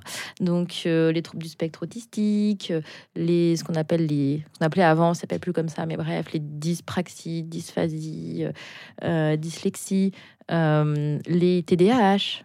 voilà. Troubles déficit de l'attention avec hyperactivité. Ouais.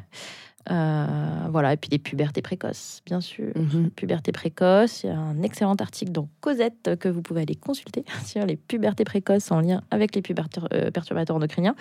Euh, moi, je ne savais pas du tout avant de m'intéresser à ce sujet. c'est 20% des petites filles qui sont en, école primaire ont leurs règles. 20%. C'est énorme. énorme. Et c'est énorme. Et en fait, les écoles sont pas du tout préparées. Euh, avant, c'était pas du tout 20%, c'était, je sais plus quel était le chiffre, mais enfin, c'est une explosion de ça. C'est un truc à la con, il n'y a pas de poubelle dans les toilettes à l'école primaire. Les, les, les, portes des toilettes ne ferment pas à clé. Parce que, et c'est normal, un enfant de CP, il doit, euh, il faut pas le laisser s'enfermer à clé dans les toilettes, il est trop petit. Mais par contre, les gamines de CM2, euh, qui, sont, qui ont leurs règles, sans qu'il y ait eu d'intervention euh, à l'école pour la, sensibiliser les enfants, les garçons comme les filles, sur les règles, qu'est-ce que c'est, euh, faut pas en avoir honte, etc. mais en fait, les écoles sont pas prêtes, quoi. Voilà. Je reviens sur ce que tu disais tout à l'heure sur la, notion d'obésité, de, mm. multi, de causes multifactorielles aux maladies. Je suis d'accord et en même temps, je voudrais vraiment souligner euh, que quelque part, la racine du mal, elle est la même. C'est-à-dire que si tu considères que l'obésité, euh, c'est euh, modification du lifestyle, donc plus de sédentarité, plus de bouffe transformée, plus de sucre, plus de d'emballage en plastique, notamment dans les produits transformés. Tout ça, globalement sert la même industrie, qui est mm. la même qui va euh, payer euh, des gens à l'autre bout du monde pour euh, mettre des pesticides dans ce qu'on va faire pousser plus mm. rapidement, du cacao, du que sais-je, mm. soit pour produire les fameux contenants qui vont servir à vendre des produits, soit pour produire les produits qu'on consomme eux-mêmes. Donc, je pense que c'est très important parce que ça illustre à la fois très bien la responsabilité des industriels, le, caractère un petit peu figé du gouvernement nécessairement parce qu'ils sont en train de tous prendre dans la tronche sans comprendre ce qui leur arrive et avec une grande part de déni aussi euh, pour la plupart. Euh, mais ça, c'est un autre sujet. Et ça montre aussi, enfin, peut-être la conclusion et vers la partie euh, solution, qu'il mmh. faut appliquer un principe de, de, prévention et de précaution en toute chose. C'est-à-dire que, tu vois, enfin, c'est peut-être ma prochaine question, mais à l'échelle déjà citoyenne, ayant lu ton livre et fait le constat de tout ça, qu'est-ce que je fais? Est-ce que j'arrête de m'habiller? Est-ce que je lave mes vêtements? Avec quoi? Euh, qu'est-ce que je mange, enfin, tu vois, avec quoi je me lave, euh, qu'est-ce que je fais auprès de mes enfants? Ouais, alors, il y a une, très bonne nouvelle, euh, encore une autre raison de ne de moins paniquer en tout cas, c'est que là, c'est des études qui le montrent bien parce que c'est pas très dur à approuver. quand on change certaines habitudes de vie, mm. par exemple, quand on arrête d'utiliser des cosmétiques euh, enfin, quand on diminue la liste de nos cosmétiques et qu'on prend plutôt des cosmétiques bio, on dose dans le sang euh, les, perturbateurs endocriniens et euh, avant, après, et au bout de quelques jours, notre, corps élimine les perturbateurs endocriniens. Alors, pas tous, parce qu'il y a ceux qui se stockent dans la graisse, etc. Mais, euh, les parabènes, par exemple, euh, s'éliminent assez facilement du corps. Les phtalates aussi. Les phtalates, en quelques jours, euh, on les élimine. Donc le problème, c'est la recontamination, c'est la réexposition et la Mm. recont- re- recontamination permanente. Donc finalement, euh, c'est ce que tu dis, tu as extrêmement raison, hein, c'est une, une logique saine euh, de sobriété chimique à adopter à son quotidien et qui a des effets positifs euh, en cascade sur tout le reste de notre vie. Finalement, limiter son exposition aux produits chimiques, au plastique, euh, aux, aux additifs, euh, aux, euh, euh, aux pesticides, etc. euh, bah, ça revient à avoir un mode de vie éco-responsable, quoi. Enfin, écologique, enfin, je sais pas comment on peut l'appeler, mais euh, voilà. Moins de fast fashion, c'est bon pour la santé Moins de fast fashion. et la santé planétaire. Exactement. voilà. Donc euh, limiter ses cosmétiques, Mm. acheter de la bouffe bio. ah, et- ah oui, alors il y a des trucs que j'ai pas dit, mais il y a un message que je voudrais faire passer, c'est aérer votre logement tous les jours, Mm. 10 minutes le matin, 10 minutes le soir au minimum, parce que l'air intérieur est plus pollué que l'air extérieur. Voilà. ça, c'est. Message de prévention de la santé publique. Étude US qu'il faudrait que je ressorte, mais à parté, aux États-Unis, dans les grandes villes, les chambres pour enfants, euh, la, la- la quantité de composés organiques volatiles, donc qui sont des polluants, était mesurée 40 fois supérieure Mm. à dehors, Ouais. à cause du mobilier neuf et de toutes les conneries de Et peluches et Ouais. jouets en plastique Quand, euh, quand qui les on entourent. regarde les, les niveaux d'imprégnation euh, de la population en perturbateurs endocriniens, donc euh, là il y a plein d'études, notamment françaises, c'est euh, ce qu'on appelle la cohorte Esteban par exemple. Mm. On, a, euh, on, on a dosé, on a regardé le taux de perturbateurs endocriniens.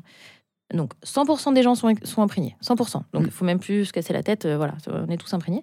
Euh, mais les enfants sont plus imprégnés. Voilà. Il y a le taux de perturbateurs endocriniens est plus élevé chez les enfants que chez l'adulte. Pourquoi? Parce que ils sont plus souvent en intérieur, ils sont près du sol et les perturbateurs endocriniens se concentrent dans les poussières domestiques.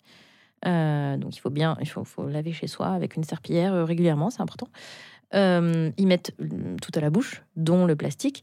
Ils respirent, ils ont une fréquence respiratoire qui est plus rapide, Mm. donc ils inspirent, ils expirent plus de fois. Euh, et ils ont aussi un système de détoxification qui est euh, encore immature. Ouais. Donc ils éliminent moins les polluants. Voilà. Donc il faut protéger les bébés. Et ça, c'est encore, voilà, de tout ça, de tout ce que je dis qui peut paraître déprimant, en fait, ça a des euh, conséquences ultra pragmatiques Ouais. en termes de politique et de santé publique. Il faut protéger les femmes enceintes, il faut protéger les enfants. Il faut arrêter d'inonder toutes les, nos matrices de vie, euh, tous nos objets du quotidien avec euh, des, des produits qui rendent malades. Voilà. Et il y a des questions à se poser parce que nous-mêmes, euh, on a appris à vivre avec tout ça parce que c'est- Ouais. ces molécules, elles sont pratiques, elles rendent les objets beaux, colorés, résistants ou souples. Ou c'est Stéphane Aurel qui disait les perturbateurs endocriniens, c'est le confort moderne qui se balade dans nos veines. C'est ça. Et nous aussi, il faut qu'on se pose la question en tant que, euh, bah, que consommateur, à quoi est-ce qu'on est prêt à renoncer? Mm. Peser la balance euh, bénéfice, utilité euh, et risque pour la santé? Euh, il faut qu'on se pose aussi cette question. quoi. Est-ce que je suis prête à renoncer à un vernis à ongles euh, qui, qui est super résistant? Bah, En fait, pas forcément. Donc, je vais rediriger mon choix vers autre chose en termes de sobriété chimique. Et c'est OK. En fait, on peut pas être parfait. quoi. Ouais, à, à quoi on, il faut renoncer, mais aussi tout simplement, euh, et alors là, on rentre dans des considérations beaucoup plus philo, mais euh, après quoi je cours? Et est-ce que vraiment Mm. euh, j'ai envie de passer 12 heures de, de mes journées, Mm. 5 jours par semaine, à gagner du cash pour acheter des choses qui me rendent malade, fondamentalement pas beaucoup plus heureux, et qui en plus sont hyper délétères pour Mm. ce qui m'entoure, euh, les gens autour de moi que je ne connais pas aussi et les générations qui vont me succéder, y compris les miennes, euh, Ouais. de façon directe, tu vois. Ouais. Là, on est bah, dans, des, dans des logiques de post-croissance et des réflexions, encore une fois, de vraiment de changement systémique euh, de notre manière de vivre et d'habiter le monde. Mais ça commence par se poser des questions et, et cette question-là, elle est fondamentale et elle est, elle est quasiment jamais euh, abordée. Ouais, en termes de responsabilité collective, euh, euh, planétaire, donc dans, dans l'espace et dans le temps, quoi, transgénérationnel. Mm. Euh, est-ce que je serai un bon ancêtre?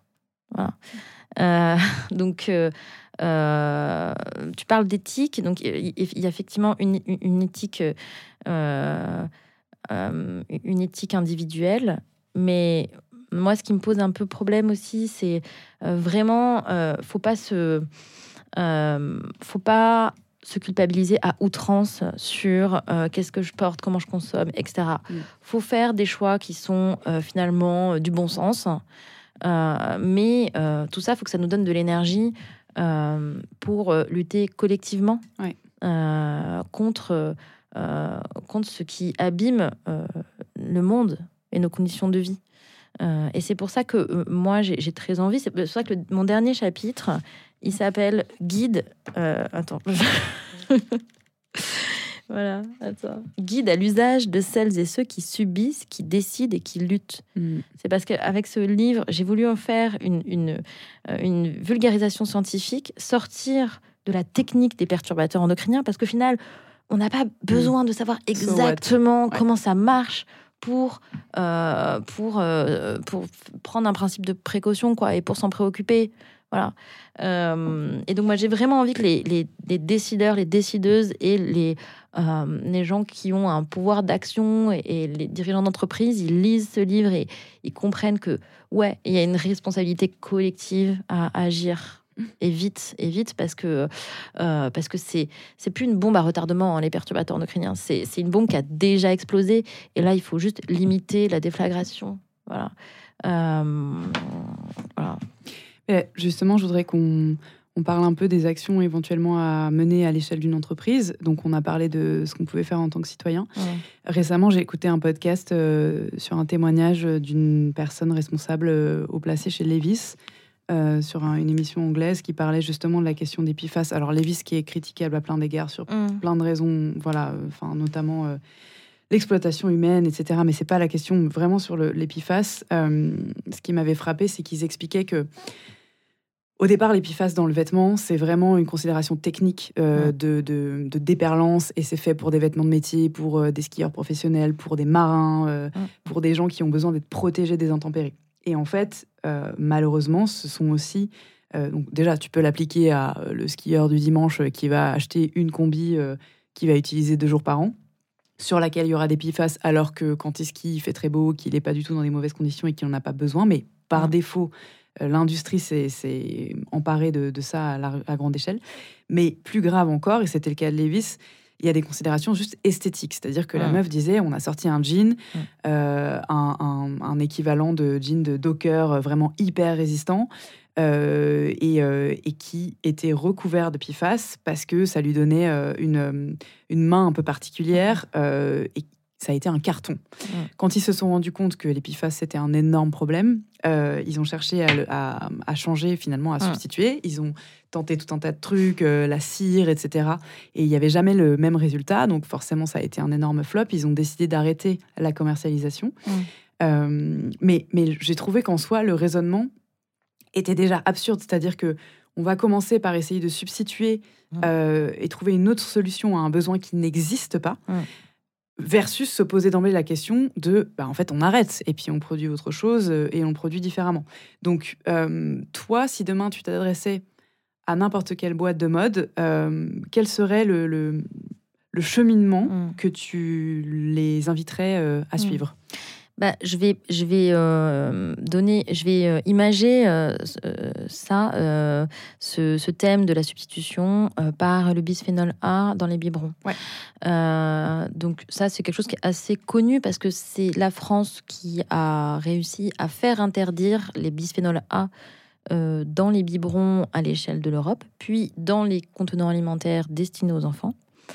Euh, le problème, c'est que le bisphénol A, c'était super pratique. Ça permettait euh, de faire en sorte que le plastique il soit euh, à la fois solide et transparent.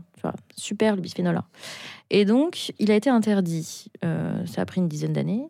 Et il a été remplacé par d'autres bisphénols. Le bisphénol S, le bisphénol F. Et bah, évidemment, c'est un des analogues hein, de la molécule. Et donc, on commence à voir qu'ils ont euh, les mêmes effets sur la santé que le bisphénol A, mais qu'en plus, ils restent plus longtemps dans les organismes et que nos organismes, ils ont plus de mal à les éliminer. Ça s'appelle une substitution regrettable. Euh, donc, attention, effectivement, à pas se poser les mauvaises questions. Euh, et euh, c'est bien une réflexion sur l'usage de la chimie qu'il faut avoir. Ouais. Voilà. Euh, donc, conseil aux entreprises, ben, en fait, c'est très compliqué. Moi, je suis pas dans une logique de marché, d'intérêt économique. Je ne sais pas comment on dirige une entreprise et je ne sais pas comment on réoriente une production vers des choses saines. Mm. Mais encore une fois, je pense qu'il faut du pragmatisme, du bon sens et se dire que les gens. Enfin, il y a un tournant à prendre, quoi. Aujourd'hui, les gens, ils, comprennent, ils sont, ils sont capables de comprendre que euh, ça, on ne le produit plus parce que c'est pas bon pour euh, l'écologie, c'est pas bon pour la santé. Peut-être même avec l'argument pour la santé, c'est l'argument qui est encore plus fort. Mm. Euh, et ça marche. Carrément. Ça marche parce que c'est pas clivant. Euh, L'écologie, c'est clivant, c'est de droite, c'est de gauche. La santé, c'est pas clivant, quoi. Ouais. Personne n'a envie d'être en mauvaise santé. Ouais, tu dis d'ailleurs dans ton livre que c'est la santé, c'est un des leviers euh, impensés de l'écologie. Ouais, Mm. c'est vraiment ça, quoi. C'est euh, euh, et c'est là je rejoins le pourquoi les médecins doivent être lanceurs d'alerte. Mm. Et ça convoque, en fait, c'est parce que tu vas convoquer directement l'humain. Tout le monde a eu un Ouais. proche Mm. qui a eu qui a connu un cancer ou des problématiques ou bien un enfant potentiellement qui est malade. Et c'est vrai que c'est un super levier. C'est un peu désespérant de- d'en passer par là, mais c'est un super levier. Est-ce que tu as quand même euh, des recommandations hyper pratiques, tu vois, sur l'usage des matières, certaines certifications, labels?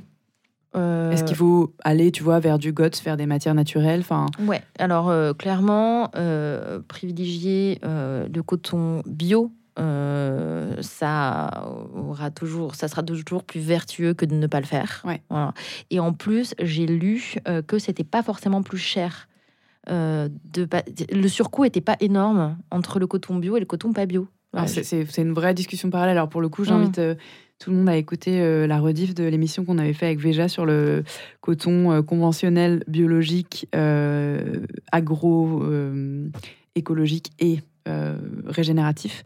Euh, en fait, les coûts des marchés, enfin les marchés sont, les coûts sont fixés différemment dans les marchés Mm. et c'est très fluctuant aussi en fonction, notamment des conditions climatiques qui font que ta récolte est plus ou moins Mm. fructueuse. Donc c'est pas un terrain sur lequel on peut s'aventurer là, mais Mm. euh, il y a une heure et demie d'épisode à écouter là-dessus. Mm, ok. Euh, donc oui, des matières plutôt, plutôt naturelles pour éviter d'entretenir le marché du pétrole et de la Mm. pétrochimie, puisqu'on a dit que c'était ce qui continuait à faire fonctionner les industries fossiles. Là maintenant, ça allait être le plastique et la pétrochimie. Ouais. Donc faire le choix de privilégier plutôt des matières synthétiques, euh, finalement, c'est aussi très vertueux. Voilà. Euh, et puis, euh, et puis quoi d'autre comme conseil euh, En termes de label, ah oui, en termes de label. Ah ouais, bah ça, je, je... Alors ça, je m'y connais pas énormément. Donc je sais que le label GOTS, a priori, c'est garanti sans pesticides et perturbateurs endocriniens. Mais je Ouais. suis même pas sûre. Et puis en plus, euh, c'est... c'est- Enfin, c'est difficile de garantir quelque chose. En fait, si on ne cherche pas une chose, on ne va pas la trouver. Donc euh, aujourd'hui, il y a des molécules, on ne sait même pas euh, quels sont perturbateurs endocriniens. On sait, Mm. c'est des, c'est des, c'est des, les molécules, elles subissent plein de transformations au cours de leur vie. Donc euh, euh, ça s'appelle, enfin bon bref, on va pas rentrer là-dedans, mais c'est des métabolites quoi. Euh, Il y a une molécule qui se dégrade, ça devient une autre molécule, et en fait on va chercher la molécule euh, princeps, la- mais on va pas chercher euh, son produit de dégradation, et donc on va dire non c'est bon, il y en a pas, alors qu'il y a le produit de dégradation. Enfin voilà, donc euh, hum, compliqué. ouais, donc principe de précaution. Principe de précaution. ouais, Euh, voilà. Hum, hum. la, hum, pour rentrer dans des considérations un petit peu plus politiques, hum. qu'est-ce que tu conseillerais d'appliquer? Je voudrais qu'on parle de Rich après, mais par exemple, Mm. tu vois, le concept du pollueur-payeur, Ouais. est-ce que c'est quelque chose, enfin, c'est une chose pour laquelle il faut se battre Ouais. et croire? Ouais, alors, euh, principe du pollueur-payeur, la dépollution de l'eau, euh, ça, euh, c'est, c'est- ça coûte cher à la collectivité. Mm. Euh, ça coûterait, j'avais lu un chiffre, ça coûterait 10 milliards d'euros de débarrasser l'eau de ces PFAS en Europe. Ouais. 10 milliards d'euros pour des multinationales et des grandes entreprises, c'est pas la mer à boire. hein. Ouais. Euh, par contre, les deniers publics, euh, non, c'est pas possible. Donc oui, euh, principe du pollueur-payeur, euh, oui, évidemment. Euh, mais euh, attention, là encore une fois, euh, à l'effet rebond. C'est pas parce qu'il y a la dépollution que ça doit autoriser la pollution. Voilà. Donc, faut pas se poser les mauvaises questions. Euh, en termes de réglementation, il faut euh, réglementer évidemment par famille chimique. Donc, Ouais. Tous les PFAS, tous les bisphénols.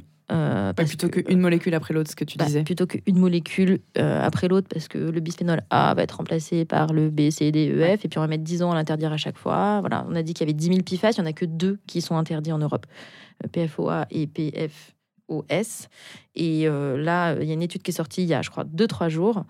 qui montrent que ces deux molécules sont cancérigènes. Voilà. Mmh. Donc, réglementé par famille, évite, pour éviter les substitutions regrettables. et quoi Oui, parce qu'on n'a pas trop parlé de cette histoire de, de seuil en fait, la, science, la réglementation, elle, elle traîne des savoirs scientifiques sur les perturbateurs endocriniens parce qu'on continue à parler de seuil, de, de, de, dose, mm, mm. de, de dose. Euh, euh de dose à ne pas dépasser.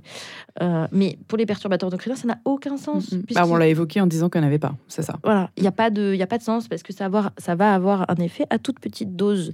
Donc ça sert à rien de dire, oh, faut, attention, c'était, ah mince, attends, il y a eu un truc là absolument incroyable où on a revu les seuils à la baisse de, avec un facteur 20 000 pour je sais plus quelle molécule. Tu vois, non, ça n'a aucun sens en fait.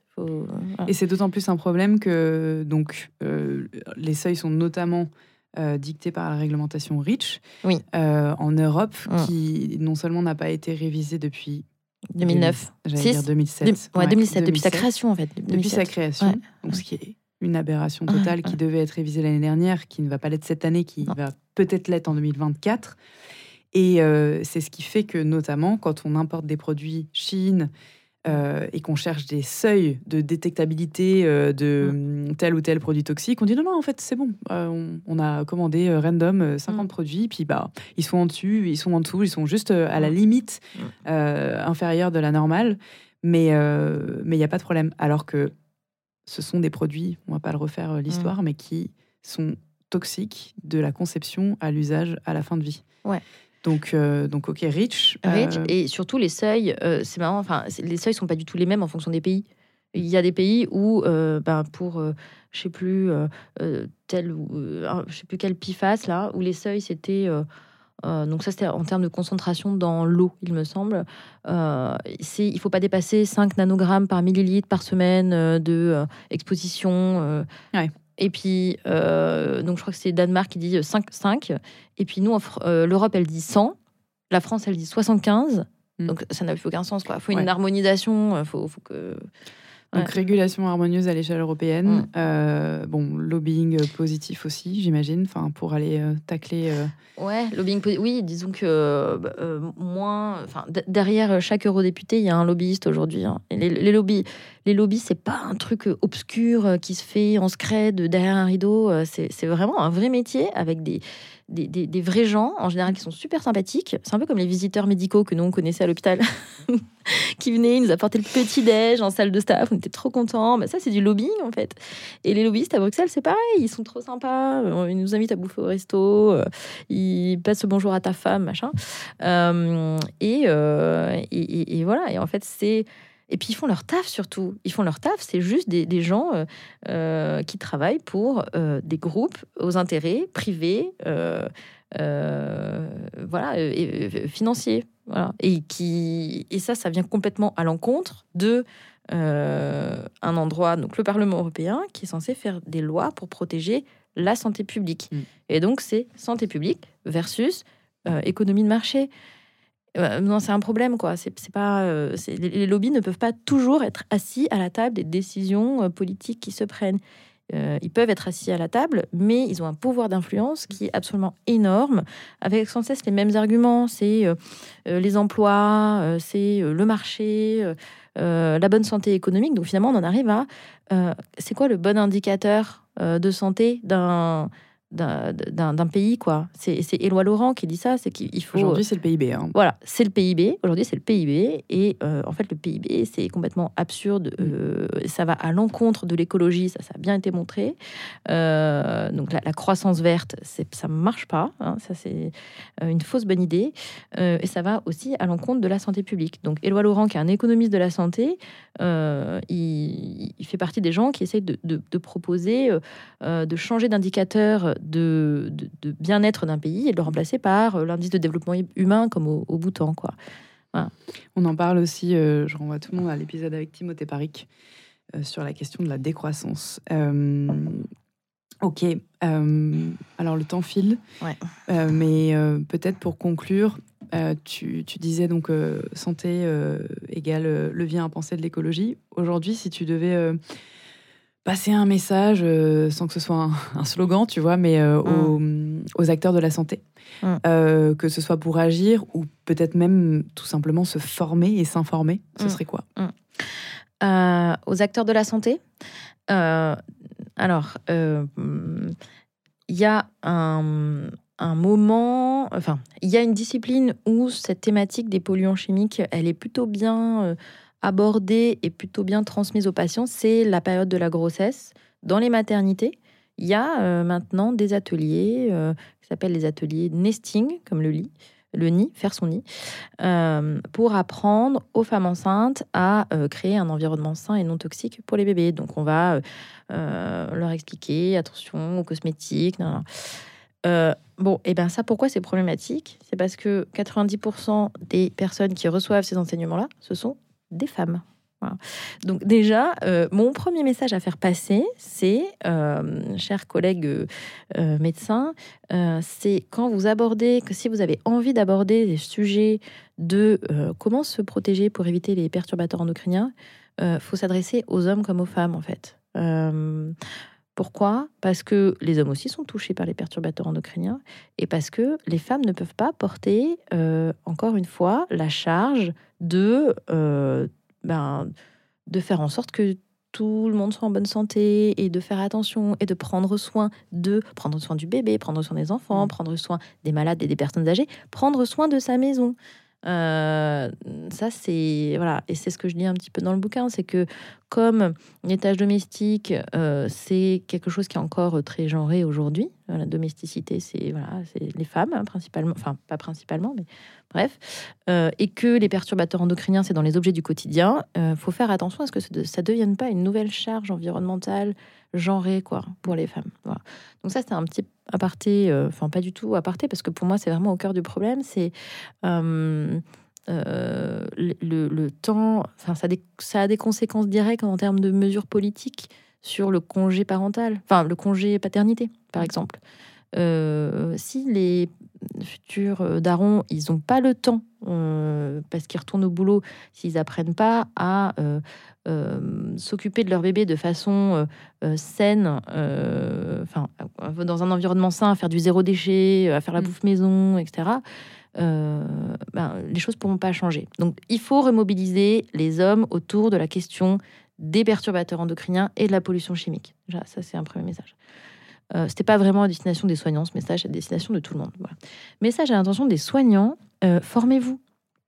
Formez-vous, euh, il y a plein, plein de documentation partout. Franchement, c'est pas la peine de faire un DU pour euh, savoir tout ça, quoi. C'est même votre devoir de faire de la biblio sur ces sujets en continu. C'est l'actualisation des connaissances. Euh, donc, je peux vous conseiller un, un super journal qui s'appelle le Lancet Planetary Health, Mhm. voilà, qui est un peu le, le, le magazine de référence sur, euh, sur ces sujets-là. Et euh, voilà, c'est globalement, euh, vous y apprendrez beaucoup de choses et ça suffit, quoi. Enfin, voilà, il y a, il y a assez de savoir, il n'y a pas besoin d'en produire plus, il n'y a pas besoin d'avoir un super diplôme en machin pour pouvoir faire de la prévention auprès de ses, auprès de ses patients. Mhm. Vous pouvez aller sur le site du Collège de médecine générale euh, où il y a des recommandations à l'usage des médecins euh, et des soignants sur euh, euh, bah, ce qu'on appelle la santé planétaire. Quoi.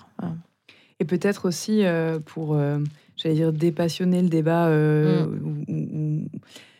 Avoir moins peur de la dimension politique de Mm. la question écologique dans la santé, Mm. euh, ouvrir aussi des espaces de dialogue euh, Mm. au quotidien, dans les services, euh, en Mm. parler avec ses collègues, proposer une réunion hebdomadaire ou mensuelle sur, OK, bah, qu'est-ce qu'on fait? Est-ce que, par exemple, les carafes Mm. en plastique, c'est une bonne idée? Ouais. Est-ce qu'on a besoin de tant de déchets dans un bloc opératoire? Qu'est-ce qu'on peut faire pour éduquer son patient avec des choses simples et une petite checklist Mm. Et globalement, une stratégie de petits pas au sein même de son milieu de travail. euh, Ouais. Comment on mange le midi au self Euh, Est-ce qu'on ferait pas une petite réunion avec euh, la nutritionniste du comité euh, de nutrition de son de son hôpital pour voilà mettre les chaussures à table et dire bon bah ok si on mettait plus de légumineuses, moins de viande, moins de plastique, etc.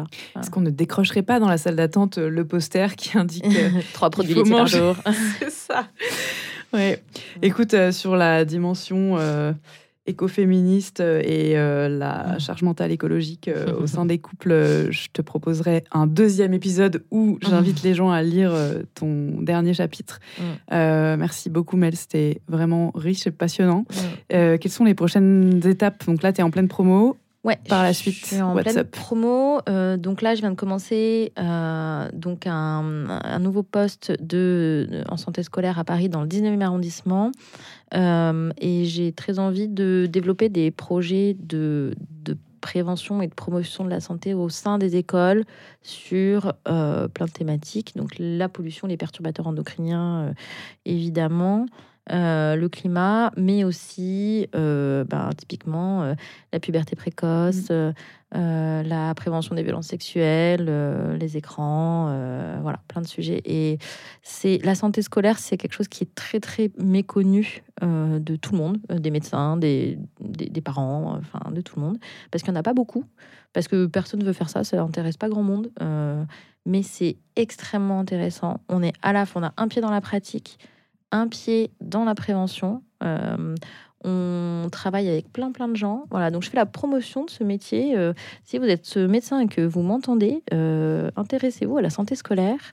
parce que c'est c'est ouais c'est extrêmement enrichissant et on a on a un petit pouvoir d'action assez sympa en tout cas on peut on est à la bonne place pour travailler pour faire des politiques publiques favorables à la santé J'ai envie de conclure sur euh, le morceau de Medine qui dit euh, Vaut mieux construire des enfants forts que de réparer des adultes cassés. C'est Mhm. pas, je suis pas 100% alignée avec cette déclaration, mais en tout cas, ça, c'est cool de se dire qu'on va pouvoir euh, former euh, des Mhm. futurs euh, habitants Mhm. un peu plus respectueux Mm. de leur écosystème Mm. grâce à des plans comme ça. Et je serais ravie, blague à part, de euh, voir que ça peut être, pourquoi pas, un pilote euh, déployable dans d'autres régions et sur Mm. l'ensemble du territoire. Donc, euh, à fond pour suivre ça de près et t'accompagner, si tu veux, sur la partie euh, qu'est-ce qu'il faut mettre dans son placard Mm, mm, mm. ou éviter. Mm. Merci beaucoup, Mel. Merci. Planning for your next trip? Elevate your travel style with Quince. Quince has all the jet setting essentials you'll want for your next getaway, like European linen, premium luggage options, buttery soft Italian leather bags, and so much more. And it's all priced at 50 to 80% less than similar brands. Plus, Quince only works with factories that use safe and ethical manufacturing practices. Pack your bags with high-quality essentials you'll be wearing for vacations to come with Quince. Go to quince.com slash trip for free shipping and 365-day returns. Merci pour votre écoute. Si vous êtes encore là, c'est sans doute que vous avez apprécié cet épisode. La meilleure façon de nous le faire savoir, c'est de partager ce podcast sur vos réseaux, par email, de bouche à oreille, de laisser un commentaire iTunes 5 étoiles et de vous abonner à la chaîne sur la plateforme d'écoute de votre choix.